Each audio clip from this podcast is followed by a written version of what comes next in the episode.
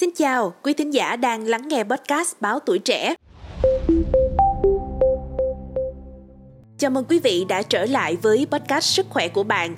Thưa quý vị, đã từ lâu, cá là một nguồn cung cấp chất béo và axit omega 3 tốt cho tim mạch nên các chuyên gia dinh dưỡng thường khuyên cần có cá trong khẩu phần ăn.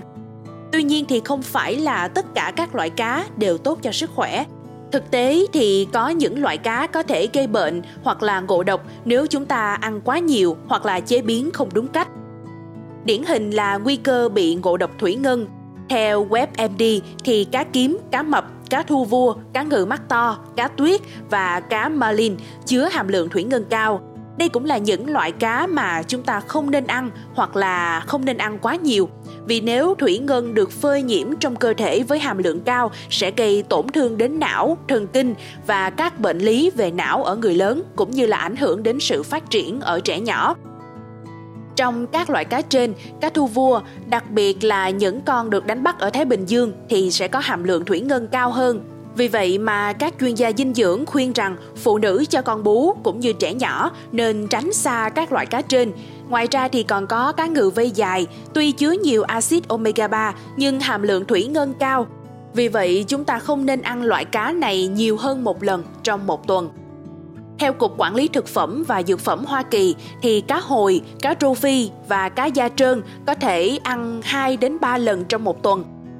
Tiếp theo là danh sách các loài cá biển có thể gây ra ngộ độc Ciguatera. Theo John Hopkins Medicine thì có một số loại cá như là cá vượt, cá đuôi gai và cá nóc gai có thể gây ngộ độc Ciguatera, gây nôn mửa, tiêu chảy, đau đầu, tê và ngứa trang ở miệng và tứ chi. Một số người có thể bị nặng hơn như là bị đau cơ, chóng mặt và cảm giác đảo ngược nhiệt độ, nghĩa là nếu như sờ vật nóng thì sẽ thấy lạnh và ngược lại sờ vật lạnh thì lại thấy là có vẻ nóng. Cùng với nhịp tim bất thường và huyết áp thấp cũng sẽ là triệu chứng có thể mắc phải nếu bị ngộ độc Ciguatera. Các triệu chứng ngộ độc Ciguatera thường hết trong vài ngày, nhưng có thể kéo dài đến 4 tuần. Khi có những triệu chứng ngộ độc trên, thì quý vị hãy đến cơ sở y tế gần nhất để được khám và điều trị. Trung tâm Kiểm soát và Phòng ngừa Dịch bệnh Hoa Kỳ CDC khuyến cáo đừng nên ăn cá chình hoặc là cá nhồng. Các loại cá có chứa các chất độc trên thường khó phát hiện được vì không có mùi và không có vị gì khó chịu. Đặc biệt là chúng ta không thể loại bỏ được độc tố này cho dù là nấu, ướp, đông lạnh hay là hầm. Nguy cơ ngộ độc thứ ba là ngộ độc tetrodotoxin. Độc tố tetrodotoxin thường có trong cá nóc và ngộ độc tetrodotoxin rất nặng. Trên thế giới đã có những ca tử vong do ngộ độc tetrodotoxin vì ăn cá nóc từ Đại Tây Dương, Vịnh Mexico và Vịnh California.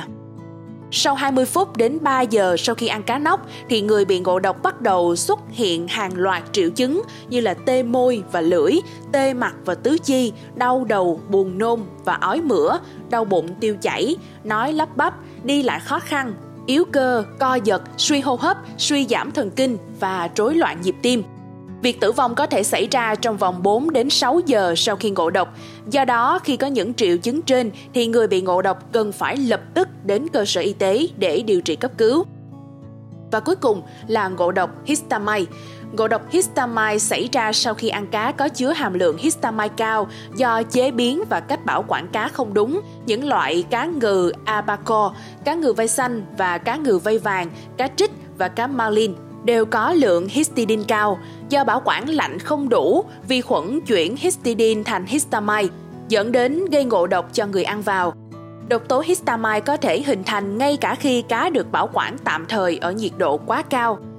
Và đó là những loài cá mà chúng ta cần phải lưu ý, đặc biệt là không nên ăn quá nhiều để không gặp phải các tình trạng ngộ độc như là Minh Anh đã kể trên.